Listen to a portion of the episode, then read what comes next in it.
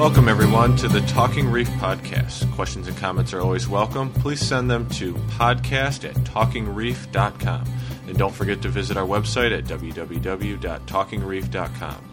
Now, here's the show.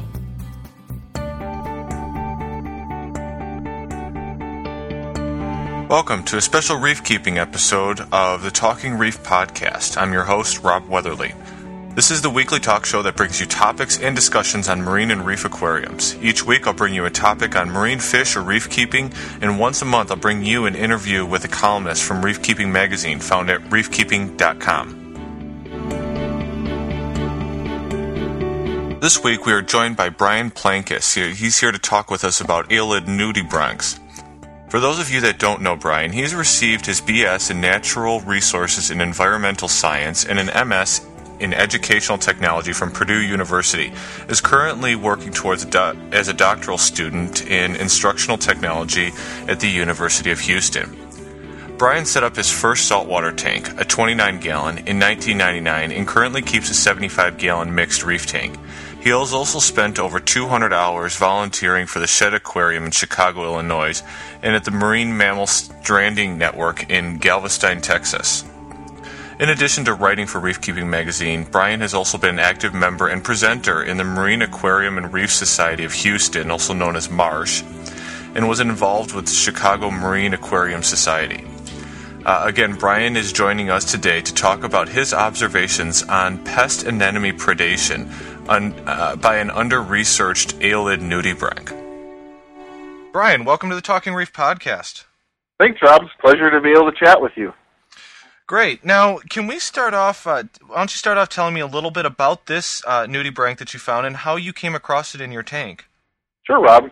Basically, back in August, I was doing my nightly search of my tank after lights out. Uh, I don't know if you're uh, aware of it or not, but I did a, a previous article on on isopods, and I was I was hunting for them, and I and I came across this uh, this worm on my on my glass of my tank, and I was like, "What's that?" And so I uh, took it out of the tank and I placed it in a, a little quarantine cup, cup in my sump, and uh, that's how I came across the first one, and the and the second one just a few days later.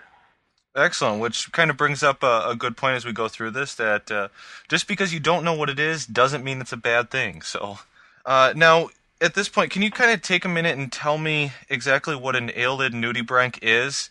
Uh, it's not the actual species, right? Uh, yes, Rob, you're correct. It, it's not the actual species. An Aeolid nudibranch is actually a, a member of the family Aeolididae, and basically, any of the Aeolid nudibranchs in that family are consumers of basically stinging animals, uh, corals, anemones, hydroids, things like that. And the the really uh, cool thing about them is that once they've eaten these animals, they can then use the stinging cells from their prey as their own defense. So, okay, cool. So the aeolid is that actually just a, a, short name for the, the genus of these species? Then it's uh, it's a short name for the family. For the family, okay. And uh, I should point out that uh, I'm not a nudibranch expert. I just play one on podcasts, and, and, and, we appreciate and, it.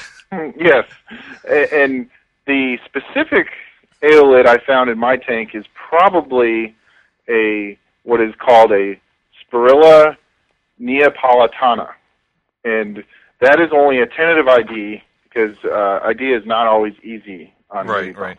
Now, the just uh, another quick question. Now, what are some of the other possibly known nudibranchs that are in this family that uh, general hobbyists might know about, just for comparison? Well, um, within this within this family are are probably the um, and here's where I'm probably going to uh, slaughter the pronunciation. That's okay. But, we um, we're good at that here. there's there's uh, there's a Berghia nudibranch, which is very common. Well, it's it's usually tank bred, and it, it's it's really the one that's most commonly seen in the hobby. Uh, there there are some other ones within the family, but they're they're typically not seen very much. Now, the Berga, uh, Berghia, those are the ones that people commonly use for aiptasia uh, control, correct? Yes, uh, th- that that is their primary and only prey. Actually, they're they're a very specialized predator, and, and they only eat aiptasia, so that's yeah. why they're so popular. Yep, and I think we're going to get into uh, a little bit more about the feeding natures a little bit later. But before we get into that, what about identification? Um, are are nudibranchs in general hard to identify, and how does this species fit into the general ID ability of nudibranchs as a whole? Is this one specifically hard or easier than others that we normally see? Okay, well, that's a good point. Uh, nudibranchs are generally hard to identify. Uh, some of them do have very specific uh, color patterns or appendages on their body that make them easy to identify. But I think as a whole, they're, they're pretty difficult to identify. Even if you have a clear or crisp picture, it's it's still difficult to identify. And really, uh, the experts recommend that you dissect the animal in order to get it down to species.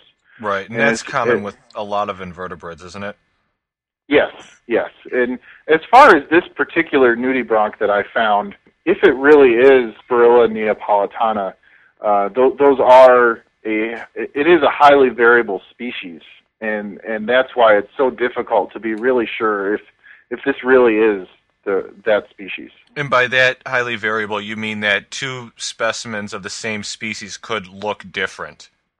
Yes, right. and, and uh, the this particular species uh, appears to be spread uh, quite a bit around the world uh, Mediterranean Sea, Hawaii, uh, Florida. And so in each location, they look a little bit different. So you're, it, it's just, it just makes it difficult to be sure without the dissection. Right, I gotcha. Okay, now let's talk a minute about uh, the care and feeding of, of these critters. Do we need to you know, if, if we find them in our tank and we and we specifically want to care for them or, or uh, you know, keep them captive, uh, do we need to make sure that we have specific food or any certain water or tank conditions for them to, to survive okay? Yes, um, they they are they are pretty hardy creatures, but there there are really three things you really need to pay attention to in order to in order to keep these successfully, and the, the most critical one is food. Um, Nudibranchs are known to only eat a very narrow range of food for each species. And I found these in my tank uh, nearly starved, and they had uh, quite a few different species of coral that they could have easily uh, been eating. But the, uh, you know, since they came out nearly starved, they obviously weren't consuming anything within right. the tank. Um, and as far as the the testing I've done, they, they seem to eat both Aiptasia and um, again, we go with the pronunciation here, but I think it's Majano anemones. Gotcha. And so um, this this was known within the uh, within the literature, but it's it was not really commonly known within the hobby. And, and so you really need to, if you find these, if you think you have one of these in your tank, um, you need to find the Aiptasia or Majano anemones in order to have a chance at them uh, surviving. And you have to feed them pretty quick because in the literature I was reading, uh, if they go without food for more than two or three weeks, then uh, they're they're not they have over a 50% mortality rate. So you have to get them fed pretty quick. So that's the most important one. And then you need to be careful of the equipment in your tank. Really, if you're if you're going to want to try to keep these, you need to set up a dedicated system for them because you, you need to avoid power heads or any other type of pump. And uh, a tall overflow could easily, if they were to get sucked into that, they could uh, get damaged from that. Gotcha. Now, one of the things that I wanted to mention real quick is in the reef keeping article that you that you did that's going to be released this month, you have various pictures in there that can help people identify if, if they think that they might have this or they're interested in getting more information. You do have various pictures there, correct? Yes, I, I do have pictures in the article, uh, but you do need to be careful with pictures. Uh, they're, they're not really the best way, um, but you can at least get an idea if it's close or not. Right. Um, and then what I would recommend there is to get crisp, clear pictures and to either uh, go on to my author forum on, on uh, Reef Central and post those, or to go to the Sea Slug uh, forum uh, run by Bill Rudman. And okay, he, and I'll put he, a link he, to that site in the show to your yeah. author form and to the Sea Slug uh, website in the show notes for this episode. Yeah, that'd be great. And and Bill Rudman, he's definitely an expert, and, and if he doesn't know how to identify it, he's got connections that can. So okay, cool. Um, again, as far as you can go with pictures. Gotcha. And we a lot of us are uh, at least a little familiar with that. Um, specifically dealing with the corals and stuff like that. You know, corals uh, can be very, you know, similarly hard to to identify just from images because of the the variance that they can handle. Now, one of the things that I did want to ask, uh, just you know, out of the blue a little bit here, is you know we've been talking about you know keeping these and caring for them. Is this is this something that we should go after? Why would somebody want to specifically keep these, uh, you know, in their tank? I mean, is, is, there certain you know benefits? I don't think that we've we specifically talked about that. Well, um, yeah, I wouldn't necessarily recommend people to go out and try to if they were to ever become commercially avail- available, uh, go out and try to purchase these and keep these um, because uh, they're really the, their their importance. I think within the hobby is that they can consume the pest anemones, Aiptasia and Majano, and so if if somebody has a, a very uh, large reef tank that's heavily infested with these anemones, then it, it might be make sense to uh, to get these to try to, to get rid of them. But um, I don't know if you're familiar, but uh, Steven Pro uh, wrote an article recently about the overuse of biological controls within aquariums. Right. And, yes, and that was something and, that I was going to bring up. Um, yeah. Uh, just real quick is you know a lot of people, specifically with the the Berghia nudibranchs, people will get them. Spe- you know, specifically to control aiptasia problems, and the same thing with like the blue velvet uh, nudibranchs, people will get to control flatworms. Yes. And the important thing for everybody to remember here is nudibranchs, as, as you mentioned, Brian, a little bit earlier, are very, very, very specific eaters in that they there's usually only one, maybe two items that they will consume. And if you get these to put them in your tank to control this pest that you have, they'll do mm-hmm. a real good job of, of taking care of it. But they'll eat themselves out of a food source and will starve to death. Yes, and and typically some anemones will be left over, and then and then they'll the the anemones will just come back, and right. that's where you really need to set up a. Uh, it's it's really not a good idea to uh, to set them up just you know throw them in your reef tank. Uh, it, it's a, it's a good idea to set up a dedicated system and rotate your rock in there and just let them eat everything off that rock, and then you, that rock can go back in your tank. And um, this is where it actually could be very useful for a reef club to get if if these were to ever become available to get a couple for the club and right. yeah, set, that's set up point. like a set up a rock cleaning house. Yeah. And whenever whenever people have these uh, anemones, then they could just bring their rocks over, and uh, and really then that one house that keeps them can also uh, co-culture some of the anemones, so you always have a food supply for these guys. Right, and that's a great great idea. I like that. Yeah.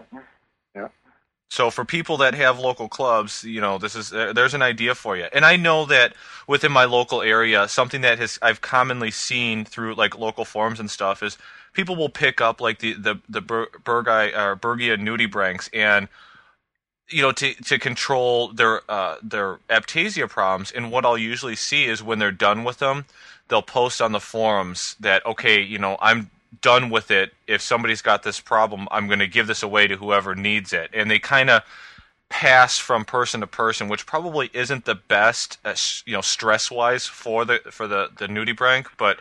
Um, at least that there people are being a little bit more responsible and not letting it starve to death. But I do like yeah. the idea about having the the dedicated cleaning tank for them. That's a that's a good idea.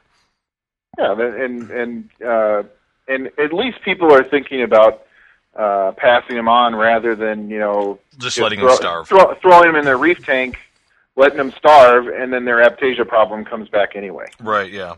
Kind of a waste. Now, let's talk a little bit about the reproductive natures of these. I know that many people commonly uh, breed the, the Berghia nudibranchs. Can you talk a little bit about the reproduction of, of these and whether or not at this point they can be, you know, tank raised or aquacultured? Yes, I, I can uh, definitely talk about that. Um, yes, Ber- Berghia are uh, commonly bred. There's quite a few breeders, so there, there's a pretty good brood stock of those those animals out there. So that's why you continue to see them uh, popping up in the hobby. But mm-hmm. in, in, in terms of this species, uh, as far as I know, uh, the the Berghia breeder that I sent these animals to after I realized I couldn't raise them. That is the only known uh, breeding pair at this at this point within the hobby uh, that I'm aware of. And, now you had tried for a little while, and I know you go into detail on this in the article, so we don't have to go real far. But you had tried to raise them and had problems, and you contacted somebody that you know was a little bit more skilled at this, and, and had uh, had them try. Yes, um, I tried for about 45 days and uh, I'm you know I'm in school right now, and I just I, I didn't have the time needed to, to to dedicate to these these animals, and I felt it was in the best interest of the animals to get them to somebody that could take care of them, and uh, so uh, Yvonne is the person that's now trying to raise them, and and she. Uh, I talked to her a few days ago, and she she does have some of the babies up to a I, I think about forty five or fifty days now. Oh, okay. Well, and, that and sounds like some progress. So yes, the, that that's the good news. The, the bad news is that uh, the larger one that uh, I initially captured is is no is, is now too old to effectively reproduce. So oh, we're we're now dependent upon these babies getting old enough in order to breed, so that that she can continue to try to raise it uh, to right. get new new eggs and continue to, to raise them. So. Um, at this point, with with with such a, a fragile brood stock, I would recommend that if if anybody uh, comes across either one of these or a pair of these or, or more in, in their in their reef tank, that they really try to get them to Yvonne or or another local Berghia breeder, so you get somebody that's got you know more more knowledge in, in raising them and better chances to help the hobby build yeah. up a brood stock of them. Yes, exactly. Yes. Now, yeah, I think it's important that you know that you comment that there's a, a lot of time needs to go in these to be successful. So, uh, if you do find these, or even if you find two, and you you were to attempt to breed them, it's important to understand that you know, like breeding just about any type of marine animal, uh, fish or seahorses or anything like that. It's not something that you can just do passively. It takes a lot of time to go into that, and unless you are uh, you know, skilled enough and have the time to dedicate to this, it's probably something that you should pass on to, to someone just because it's, you know, it's it's a new thing to the hobby and uh, you know the supply of these is, is still low at this point. Yes, and and um, it's just unfortunate that the lifespan of, of these animals appears to be fairly short. Right. Um, but you know, if, if people get them in their in their shipment and, and they find a couple of small ones that aren't that aren't full grown yet, they can give it a shot and and they'll they'll still have some time. Um, but it don't take too long because uh, you want to be able to get them to somebody with more experience if you can't do it initially. Gotcha. Now that that kind of leads into the next question that I had for you is um, it, you know, if I'm a hobbyist and I just bring home, you know, 50 pounds of live rock, and two weeks later I'm doing my normal nightly inspection that I know most uh, reef keepers do, and I see one of these in my tank, on my glass, or on a rock, what do I do? What what what should we do? Well, um, th- these are pretty fragile animals, so you don't want to just go and try to grasp them with your hand um, I would recommend like a if they're on the glass, just use a, a credit card and and you know very carefully lift up their foot and then put them into a cup or a bowl. Like and a specimen remove, container or something. Yeah, yeah, and you can remove them from the tank that way. If they're on live rock, uh, they can hold on pretty tight to that. So you might want to try a turkey baster at their at, pointed at the base of their foot mm-hmm. until they give up their hold, and then capture them again in the in the specimen cup or cup. Gotcha. And, and these should be put into. Um, well, well, what I did was uh, I I just had a, a, a standard 12 ounce solo plastic cup that I put them in, and then I had a spot in my sump uh, where I could put the cup about halfway into the water so it could maintain the same temperature as the system. So you were like floating and, the cup in there or something? Yeah, but I was always I put it in a spot where I could make sure the cup wouldn't tip over and then right. it would get released back into the system. Right, right. And um, at that point, uh, if a hobbyist were to find one of these, they can put in the put it in a cup and in a secure location where it can stay the same temperature as the reef tank, mm-hmm. and then they can get online and uh, and of course take some pictures uh, and get online with those pictures and try to get try to confirm if it, if it really is uh, a, a spurilla or or if it's another another species. Right, and many of us And know then- that it's a lot easier to photograph something in a cup than trying to get a picture of it in the dark on a rock. Yes, yes. That, that's where uh, I actually made a, a. I took a plastic cup and I cut it down to only about one inch tall, Mhm. and just put a little bit of water in, just enough where the animal's comfortable within the water, and then take pictures up close. And, that, Right. and that's how I got a lot of the pictures in my article. Is that you know, very up close shots with with really not a very good digital camera. Mm. Well, that's that's a good idea right there. Uh, so now, you know, beyond what you've shared already, uh, you know, what has this experience taught you? I know, like you said, that you you're you're not a nudibranch expert, but you know, after I went through the article and with the information that you pro- provided, it seems like you you've gotten a lot out of this. You want to tell us a little bit about that? Yeah, um, yeah, I, I did get a lot out of this. Uh, you know, beyond the satisfaction of, of researching and learning about these uh, amazing creatures, um, it has it has taught me a little bit of a negative side uh, in that it seems that uh, hitchhikers have seem to have a bad rap with, within the uh, the online forums Yeah. and because I I got my initial pictures were, which weren't the best, um, and I put my pictures online. And as soon as the word nudibranch was mentioned, Everybody every- started freaking I- out. I- everybody started freaking out. That oh, they're going to eat all your corals. They're they're uh, and I got a lot of comments that oh, these are really really bad. You need to get rid of them. And I, I was thinking about it at that point, especially since I was dealing with the Cirolanids at the same time. I was you know, I was getting a little overwhelmed, but I, I kept on to it. And then once I heard nudibranch, and then I narrowed it down to an aeolid, I read Dr. Shimek's article about aeolid nudibranchs in the in the aquarium and how most of them will consume, you know, zoanthids or or another type of coral. And, and so again, uh, it, that wasn't the intention of his article to be negative, but it's just you know the vast majority of them Right. are going to be eating something you don't want them to eat. Right. Um, but then I, I, I kept on to them in the little cup in the sump, and they were, you know, they were very happy. And and then I had one person online say, hey, you know, those might be spurilla, and they could be pest anemone consumers. I'm Oh, like, okay. oh, okay. And so I looked into it a little more, and I got some better pictures, and um, you know, it turns out, and then I got some. Uh, I put a call out to because luckily I don't have any pest anemones in my tank, but I put a call out to some of my fellow marsh members and and was able to get a supply of anemones. And they, as soon as I put them in the cup, they're like, "Hey, dinner, let's Yeah. go!"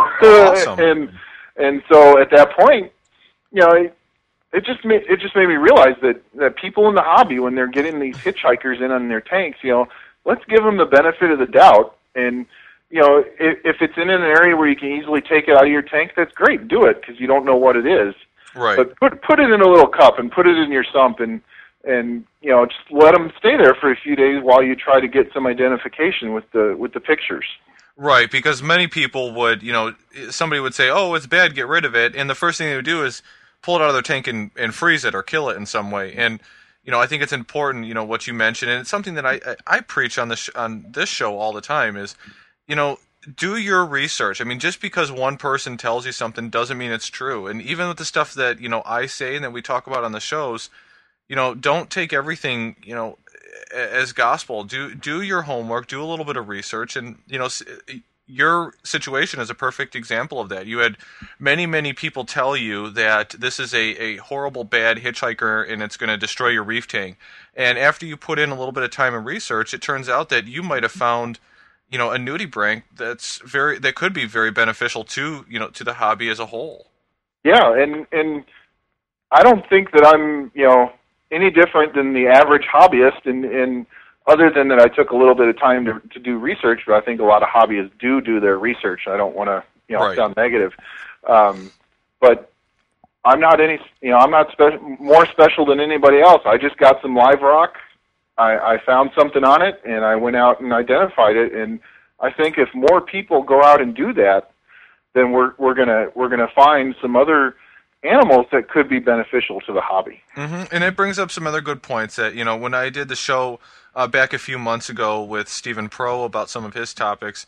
Uh, this just re- reiterates the same things that we were talking about there. That you know, you don't have to be a scientist or a professional researcher or anything to, to learn this information.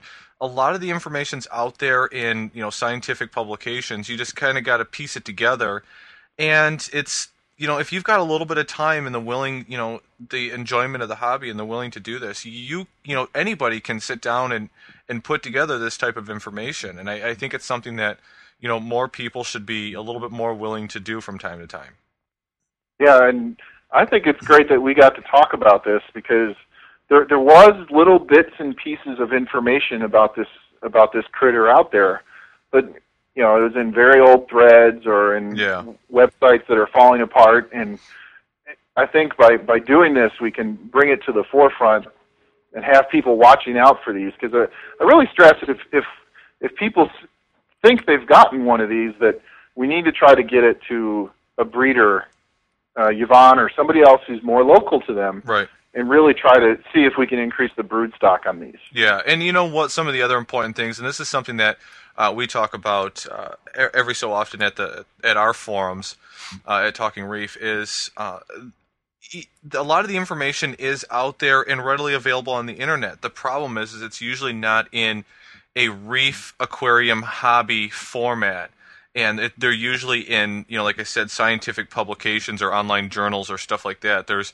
there's usually documentation out there, but people have a tendency, you know, and I mean, understandably, they're looking at reef forums and, and reef sites, and you know, they struggle to find this stuff. When in fact, it's a lot of it's out there in masses, and you know, in certain scientific papers and stuff like that. And so, it's something important to to think about. If you are one of these people and you're looking for this type of information and you just can't seem to find it, you know, try popping into some of these, you know, various scientific journals and stuff, and you might be able, you might get lucky there. Yeah, there and there, you know, I just went to my my university library where I'm studying and briefly popped in there, did a little keyword search once I had the the genus and species name, and it popped up quite a few articles, and, and there's actually been some pretty interesting research done on these animals, not on their reproduction, but on uh, their consumption of anemones and how they use the stinging cells and everything. It was, and there some of it was some pretty interesting reading. Right. Yeah. Definitely. Well, um, I think that pretty much wraps it up. Is there any other items that you wanted to bring up before we before we wrap the show this section up? No, I, I think we've pretty much covered everything I wanted to talk about tonight. Uh, this has been a uh, a great experience. Great. Well, I wanted to thank you for taking the time to join us on the Talking Reef podcast, and uh, we'd love to have you back on in, in, the future if you have any other things that you wanted to share. Oh, uh, you're welcome. Uh, thanks for having me, Rob. And uh, you know, if if I come up across any other observations or little critters in my tank, I'm I'm definitely going to be looking to get information out if they appear to be beneficial. Excellent. Well, thanks, and uh, hopefully we'll talk to you soon. Okay, thanks, Rob.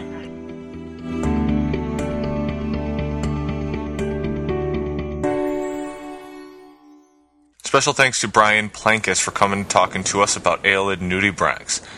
Now, don't forget to check out the other reef keeping articles and highlights at reefkeeping.com. This month, items such as Ozone and the Reef Aquarium, Randy Holmes Farley's third installment in his Ozone series. The Facts of Light, Part 4, Sanjay's fourth part on lighting. This should be a good one. It's going to talk about the variance in color temperatures and this month's Reef Slide section is all on pipefish. And also make sure you check out this month's Reef Keeping Top 10 list. This month you're going to get top 10 worst things you've done to support your reefing habit.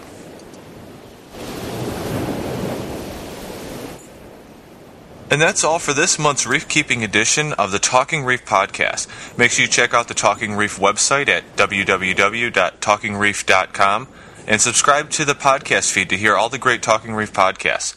I'll talk to you next month with another great interview.